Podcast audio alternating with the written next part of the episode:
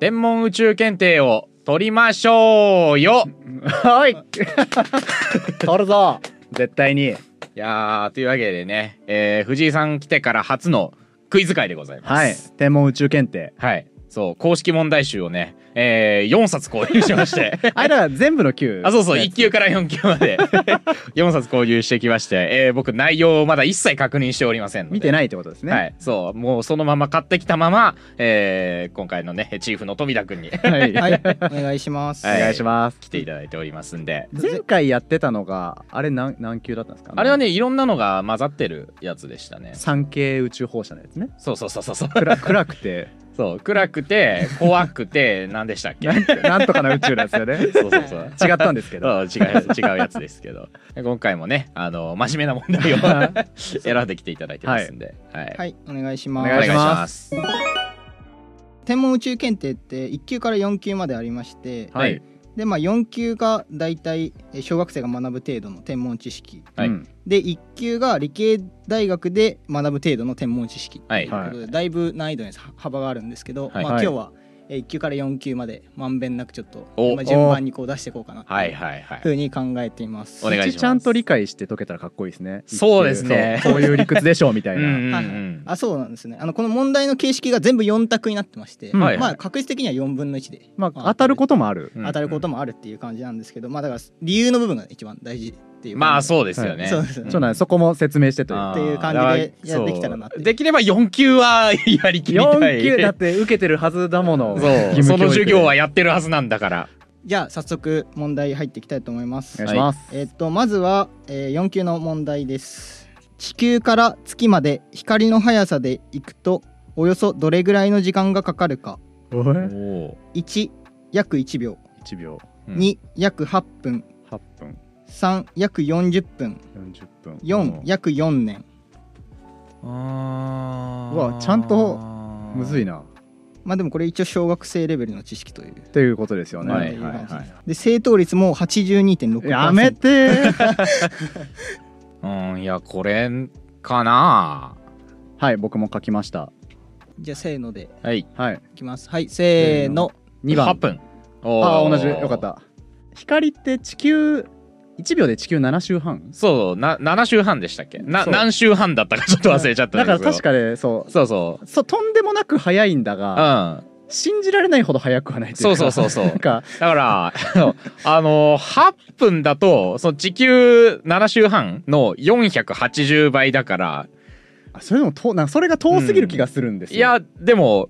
7週半分ってことはないでしょだからだとした うらん落ちてくるだろうっていそうそううそ感うじですそう、よねうんだからまあ8分が一番妥当なとこだろうっていう計月算までですねでロケットで行けてますもんねいけてますね月行はけてるぐらいそうだから40分分あると人間いけねえんじゃないかっていうそうでもそのなんとなくぼやんとうん区切って8分にしましたはい、どうだ小学生じゃあ正解ははい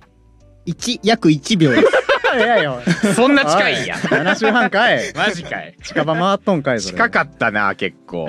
ちなみに藤井さんが言った通り、はいえっと、地球約7周半っていうのは正しい数字でして、はいあーえーはいそれが30万キロ、 30万キロそうはい30万1秒で30万キロ進むんですけど、はい月までの平均距離っていうのは、うんえー約38万お1秒ちょいで1秒ちょいでいくちへえなみにこの8分っていう数字はあの、はい太陽の光が届くああああな 太る陽ほどなるほとど地球の間の光はいではいあそうですね、なんで8分前の光を見てるって感じですねう我ん々の太陽ああそうかじゃあもうあれなんだ月食を見てる時はもうほぼその瞬間なんだリアルタイムでってことですうんねうんうんそうですね へええ正答率何割の問題 ですか正答正答率82% 今0%でした けど大人2人が外してよ ちゃんと思考の過程合ってて間違えてないいやそうそう思考の過程だってほぼ一致してましたもんねなんだよそれ外すならもう受けに行きゃよかった、 ね4年って書きたかった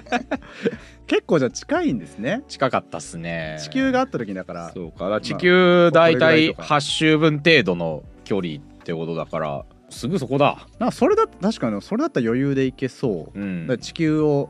そのね8周回るぐらいの距離だと思うと、うんまあ確かにいけそうだなって思いますもんねそうかうん8分かかってたらあのサイズで見えねえのかな月ってあだからもっともっと遠いってことになっちゃううのか、ん答え知ると急に考察が 進む次もまた4級の問題ですはいはい当てます表面に液体の海を持つ太陽系の惑星はどれかおうん1水星2地球うん3火星4海王星引っ掛け問題かえ なんだえもうもうもう一度お願いしますうんえー表面に液体の海を持つ太陽系の惑星はどれかはい、はい1水星2地球3火星4海王星え怖っ こんな怖いことあるこれで合ってるはいずだやいやちょちょ頑張ろうんうはいいけますいけますはい正解はどうぞ地地球そうっすよねこれね俺多分、はい見たことある気がするんです よいつ頃最近だ と7月末うんうにん行った気がするんですよ ね行ったということはそう触ったともはいあは触ったというか入ったというか、だそれがあの、まあ、多分あの本が出たのはそれより前なので、はい あのその7月頃にできたんだったらまあまあまあまあ確かにその可能性は否めな答いえが変わってる可能性もあるただ幼少の頃からあったような気がするんですよね幼少の右利からはい、そうですね僕も全身使ったことがあるので、うん、まあで絶対僕よりは使ってますよねうそうですね、まあ、あの海僕海怖いんですよああなるほどそうなんだあのサメが来そう でなるほどやっ基本的に海入るの怖いんですけどぱあれ海ですよねえなんかえひょ表面とかはい表面じゃないよーみたいななんか、深いところに入っちゃってるよーみた いなああいもっやと表面のこと言ってたんだけどとか表面でしょあれ表面ですよね、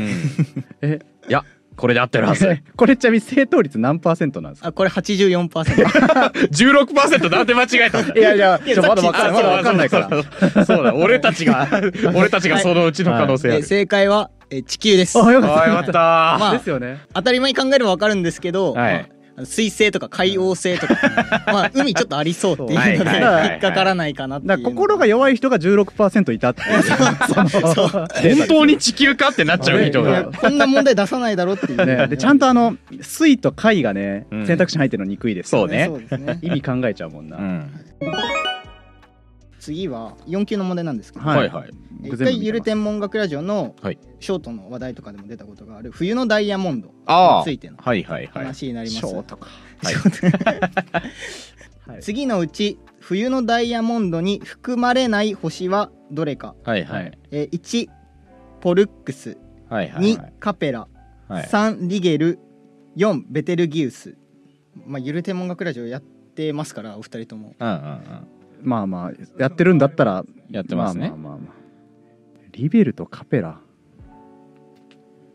でも知らないですもんねカペラとリベルは僕名前聞いたことないリゲルですねまあまあそういう話はしてないけどね カペラってねあのモンスターファーム2の D ランクの敵で出てくるゲルシュの名前ですねうん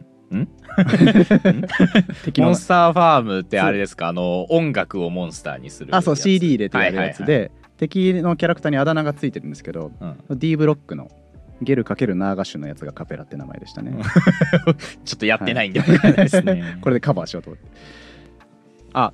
冬のダイヤモンドかそう冬のダイヤモンド冬大ですそうかそうかそだうか大三角じゃないんですよ、ねはいはいはいここに答えあんじゃんああもうそうかそ うかやばいこれこれ冬の星座だっあた参照すればよか ったんだでも星の名前まで書いてなかったんでね僕できましたオッケーですじゃあ正解をどうぞベテルギウスベテルギウスおっしゃおーなんかねベテルギウスっていう星の名前ははい人生で何度も耳にしていて、はいで冬のダイヤモンドは僕聞いたことないんですよはいはいはいだからベテルギウスと冬のダイヤモンドは関係がないあー1回ぐらい聞くでしょうっていうはいはいはいはい大三角しか聞いたまあこでともない、冬の大三角はダイヤモンドの一部なんですけどねおいやめろよそんなことすんのえ4のうち3が大三角なんですかいやあだからダイヤモンドが6なんですよそもそも6なんですそうねでこのダイヤモンド6のうち中心にあるのがベテルギウスうんだからこのこいつはダイヤモンドには含まれなくっておはいこう中心とあのダイヤモンドの2辺で大三角なんです。おおなるほどなるほど、うんじゃあ他の2つはダイヤモンドでもあり大三角でもあるそうそうそうそうだよな合ってるよなベテルギウスだよなあそこにあ えるーこの、れちょっと自信なこくれなっ違ってきたたら今の説明全く意味のないことになっちちゃょうっとだいぶ自信なくなってきたけど説明してるうちに、正解発表しますかあ俺お願いしますはい正解は4ベテルギウスですよーああーよよしかよっしよしよしたえー、越山さんの説明がもうかほぼほとんどえてか完璧完あー璧完璧ですオッケーオッケーオッケダイヤモンドの中心にあるんだーそうそうですねああなるほどなるほどだからこれが、えっとだからオリオン座の、えっとまあいわゆるイメージする図の左上の星ですねオリオン座のオリオン座をイメージできないよああなるほど オリオンをなぞっていらっしゃらないいちょっとなぞんない なあれ好きな曲なんですがあそうかご機嫌ようどうかしたんだ ろう顔を見れば一瞬でわかるよ全く意味のわかんない歌詞ありますねあ そこお宝の探しだあ あれゆる言語学ラジオ案件ですよあお宝の探し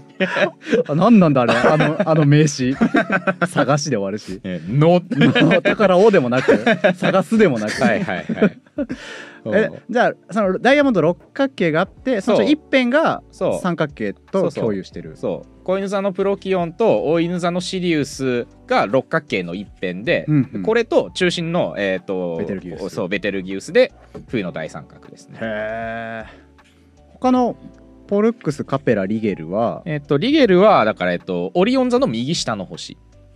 うんうん、だからオリオン座がここにこうあるじゃないです かある、えー、と四角形みたいな形なんですかそうまあほぼ四角形だと思ってもらって、この左上がダイヤモンドの中心に当たってはい右下がダイヤモンドの一致頂点はいに当たるで、えっと、大犬座のシリウスと小犬座のプロキオンがこの辺にあって、うんここが大三角はいで、えっと、この小犬座のプロキオンからちょっと上行くと、えー双子座があってここにポルックスがいます。あそれがポルックスなんですはね、い、で、えっと、ここから、えっと、もうちょっと右の方に行くと、えー魚車座っていうのがあってあー名前だけ聞いたことありますこれがカペラですねあそうかポルックスカペラリゲルはダイヤモンド状ですもんねそうそうそうだからリゲルがそのオリオン座の右下はいえっ、と、このカペラと、えっ、と、リゲルの、えっ、と、ちょっと延長したところにいるのが、えー、お牛座の、なんだ、アークトゥルスかアルデバランアルデバランだ、そうだ。アルデバラン アル星デのバ名ラ前ン。そうそうそう、うん星の名前です。へえいやちゃんとでもこう分かるんですねこの各星いけましたね、意外と。ポルックスとベテルギウスが有名なんですかねなんかなんとなく聞いまたあことある、そうですね、ポルクスはあの双子座だし、ベテルギウスもまあオリオン座の星っていうところで、うんうん、結構有名なもんだとは思いますね。はあこれ4級ですかこれ4級ですねああまあでも習うのかまあ確かにそうですいろんな確かに星座とか教科書に載ってたような気もしますねあーでもポルクスは小学生の時は答えらんない気がするな。テストで出されてもうん、難しいですよねだいぶ難しいね。まあでも2人とも正解したといううん。うんもう負けないぜ並んでますあね、ー今のとこ地球に生ろ。まれてんだからそう 今のところまだねついていけてるそうですね。じゃあまあまあ入門編はここまでっていう感じではいはいあー4級のテキストが置かれた好きだったのにで次 次はちょっと3級の問題から出そうかなとちなみに3級ってどれぐらいあ3級は中学生レベルっていうことをあ一応書いてあ、るじゃあまだできなきゃいけない。ね義務教育でうん。通ってるそうですね星座や暦などの教養を身につけたい方が対象っていうはいはいことですね星座関連の問題で、 はい次のうち春の星座でないものはどれか1大熊座2乙女座はい3牛飼い座4水亀座はい秋のせい春の星座でない春の星座でないものです、 3つは春なんだ。まあ、そういうことになりますねこいつらいたよな。 こいつらいるよな。怪しいのここか。いや、わかんねえ。いやーこれちゃんと難しいそこわかんねえ。いや、そうか。うん、そうか。うん。じゃあ、こうか。これでいいでしょおう。オッケー。はいじゃあ行きましょう、はい、せーの大熊水亀。おーなんかえ春の星座ってことははい。えっ、と秋に生まれた人の星座は春の星座ですよねまあまあまあ、大体ざっくりそうですね。で僕今考えてて気づいたんですけどうん。何座が何月生まれかをあまり把握していないんですけど、はい。乙女と水亀は秋乙女は、ああ、秋より。はい水亀はどっちかちょっと冬寄りのはずああそうなんですか、うん家族にいなかったら覚えらんないそうだえっとね乙女と牛飼いは春の星座シリーズを調べた時に見覚えがあるんでうんうんそこはとりあえず除外したんですよ、はいあじゃあ大熊の可能性もあるってことそう大熊か水亀の二択で悩んでてで大熊って北斗七星ですよねそうなんですか多 分そうだからあの一年中見えてる星だからあのあんまり季節のイメージがないんですよ春のってわざわざ言わないだろうみたいなそのいや一応ね区分は全全星に対してされてるんえイでメージとしては北極星からこう4つに分けるみたそいうなそうそうそうそうそうでなんでどの星もどのエリアかには分類されるんですけど、はい、なんで大熊さんにちょっと自信がなかった、僕なんかねちょっとこすいですけど、はい小熊座と大熊座があるじゃないですかあるあるあるそうだからこう小熊座と間違いさせるみたいななん かそういう小熊座が春で、はいはい大熊は春じゃないっていうああ熊熊あるあるなるほどの引っ掛けではなかろうかといやーどうなんだろうじゃあ正解いきますかはい、はいはい正解は4水亀座ですよしちゃんとしてるよしよしよしよしよしオッケーオッケーオッケーこれはそうね誕生日の順番をある程度覚えてたのがでかだかからったえです冬の星座だから、えっと、な夏の星座冬の生まれの人のやつだから夏ほの星座ぼ夏の星座になってってるるんっじゃなかなていうことですね、うんえっと水亀座があの1月20から2月18っていうことで、うんまあほとあんど妹の誕生日だあそうあら あ れあれ あれ家族にいないというおめで とう話、そうかそうなんだえ選択肢にあった乙女座は8月23から9月22という感じで、うんまあ、その1個前の春の星座になってるんですけど、はい、水亀座は1個前の秋とか夏とかそのぐらいの星座になるというような感じになる、はい星座と生まれ知識があったらそうですねいけたかもって感じか、うん、乙女とのズレが結構でかいのでくそーなちるなほみにどあの大熊座が北斗七星っていうのは、えー、と合ってます、あよかったようかった、いんさすがやーええあーラジオを始めてから蓄えた知識が生きているそうか初めてから星座のいそうろいろ見て、うんうんうんうんちゃんと考えて答えてるのいいな ーそれがしたかったあなんかなんかちょっと賢そうに見えるやつだ これ素人とオタクの差がちゃんと出てきましたねよかったよかったくそ星座はあのゆる天文学ラジオでも割と取り上げてる内容なうんーそうですよね、はい結構取り上げてる、まあ、そう越山さんちょっと有利かなと思うんですけどうん、いやーちゃんとちゃんと負けたのは、まあ、ある意味気持ちい いですねじゃあちょっと次の問題3級の中でかなり難しい方なんですけどあなんかちょっと考えたら分かりそうなやつをほう出あそほううか思なっていう考力を問われる思考力を問う感じの、まあ、ちょっと問題文難しいんですけど、はいえーいきますえー太陽の下端がえーだから下の下の部分ですよねはい太陽の下の部分が地平線にかかってから上端に沈むまでの時間うんっていうのは、えー同じ日に赤道から見るのと比べて、えー北緯60度で見る場合にはどのようになるか1長くなる2短くなる3変わらない4季節によって長くなったり短くなったりするふーんちょっと待ってだからだから太陽がこう沈みかけてから沈み終わるまでの時間ですねですよねを赤道で見る場合と北緯60度で見る場合それはあが、えー、と長くなるのか短くなるのかというような問題になりますこれがだからあのさっきちょっと言いましたけど宇宙を 3D で捉えられてるからはいはいはいちなみに正答率はあもうだ26.6%勘でだほとんどの人は分ほかってとんどないのって人いはうか分かってないっていう感じですねえー、でもこれ大学入試とかで出たら絶対答えなきゃいけないこれあの考えたら解けるって言われちゃうやつですよねで僕はね大学入試の時にセンター試験で地学を受けてるんですよ全然ダメでしたけどねえごめんなさいです聞かれてるのは下端が地平線にかかってから上端が沈み切るまでの時間ですかそうですね時間が、えー、と赤道で見る場合と北緯60度で見る場合比べたらどのようになるかとうんに比べてっていうことですね赤道から見るときに比べてっていうふうに書いてあるので、はい赤量基準でそうですね了解ですマジでちょっと待ってよもう思考力の人だったのに18歳の時は で選択肢がなんだっけ、 1長くなるうん、 2短くなる3変わらない4季節によって長くなったり短くなったりするなるほどはいはい正解をどうぞ短くなるよねどういう思考ですかこれはもうか図を書いて考えたんですけど、はいえっと要は9があるじゃないこれ地球があるじゃないですか、はい、で、えっと、例えばう大げさにいきますけどこれが太陽の入り始めはい、ラインでこれが入り切りラインだとしてああなるほどそのそう本初四五線みたいな感じでこうそうそうそ井戸うでだとして、はいこの赤道付近だと地軸が傾いてるとしたら赤道付近こうこう向きなんでこの距離が入り始めから入り終わりまでなわけじゃないですか。はいそれが60付近だと、まあ、これぐらいなんでここんだけの幅になっちゃうからはい短くなるんじゃねえかなっていうどの季節でも。赤道が一番な長いというかそう長めでうん、うんうんうんっていう考え。僕はあのなんか太陽が出ている時間ってうん赤道の方が長い、それは季節によるんじゃないかな。えーじゃあ僕は季節によるって答えたかったかもし れないそれは多分季節による。そうなのか赤道付近は常に12時間12時間で昼と夜が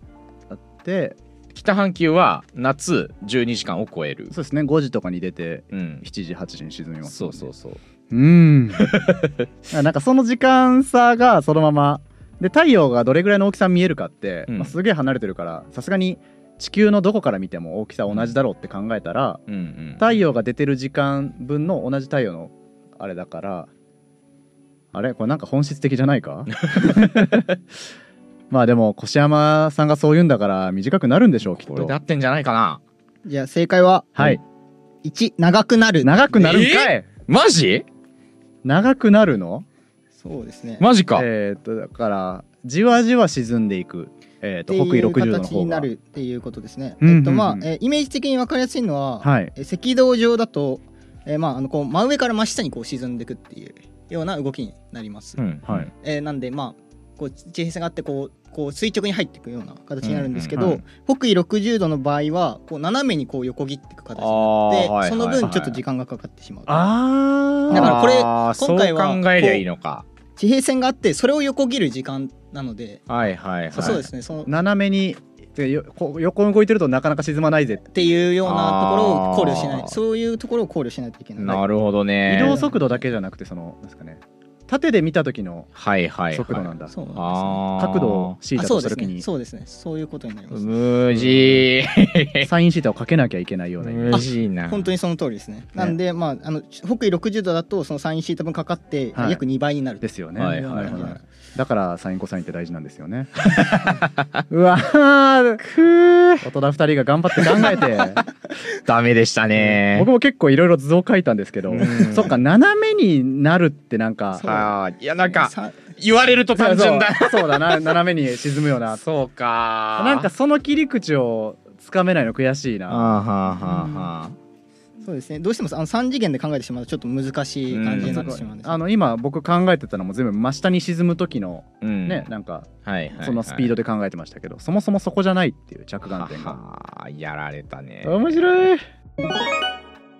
二次系の問題を出そうかなと思ってまして、はい100周年今日やったやつ 覚えたて じじいはえー日本人がい初めて宇宙に行った時に乗ったものはどれかほ1スプートニク2ボスボストーク3ソユーズ4スペースシャトルうほえうスペースシャトルって固有名詞なんですかスペースシャトルは一般名飛行機みたいなあれ固有名詞だっけ他のあやつって固有名詞ですよねスプートニクってれうん一応ここではあの固有名詞としてうーんで一応全部なんであのこの名前で打ち上がったものの名前が書いてありますね細けえ雑学雑学ばっかり出てくるなこれ初めて日本人がってなると途端に難しそうう。んわかんねえ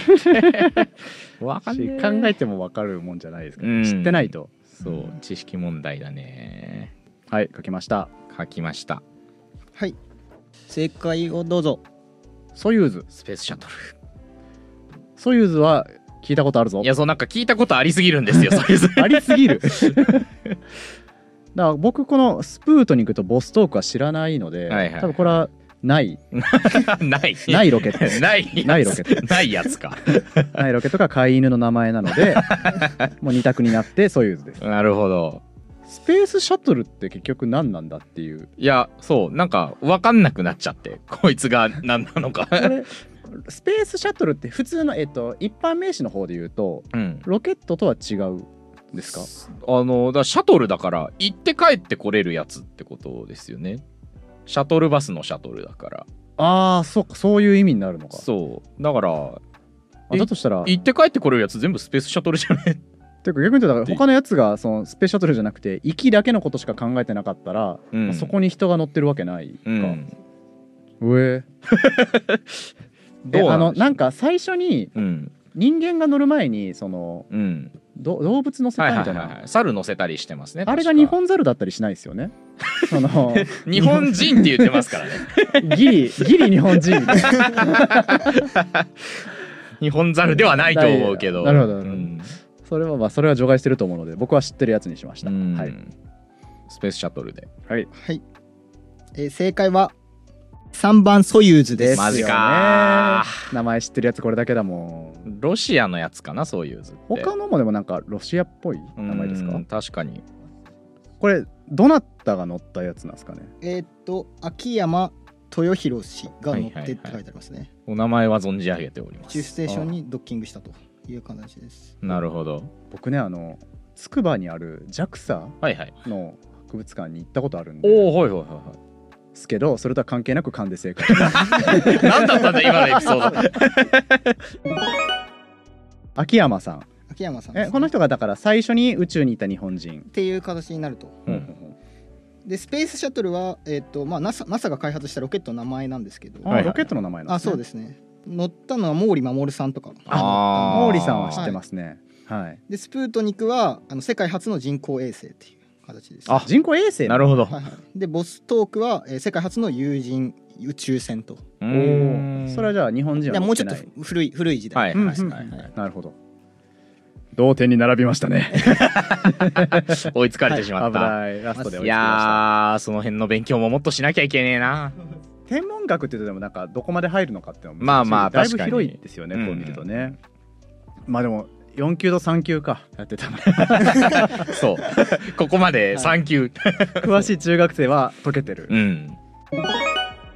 今4級3級と解いてきたんですけれども、はいちょっと盛り上がりすぎ て尺がえげつないことになっていると解けないしね、はい、 まだいうことで、ここでは終われないはい、ちょ一旦ここで区切ってえーまあここまで全然解けてないの に、えー次回以降2級1級の問題を解いていくとできるわけないだろいうことになっておりますが、我々のね、無謀な挑戦が楽しみな方は、ぜひチャンネル登録と高評価を押していただいて、お待ちいただければと思います。とんちんかんなこと言い ますよというわけで、今回はこれで終わりにしましょう。はいありがとうございましありがとうございました。た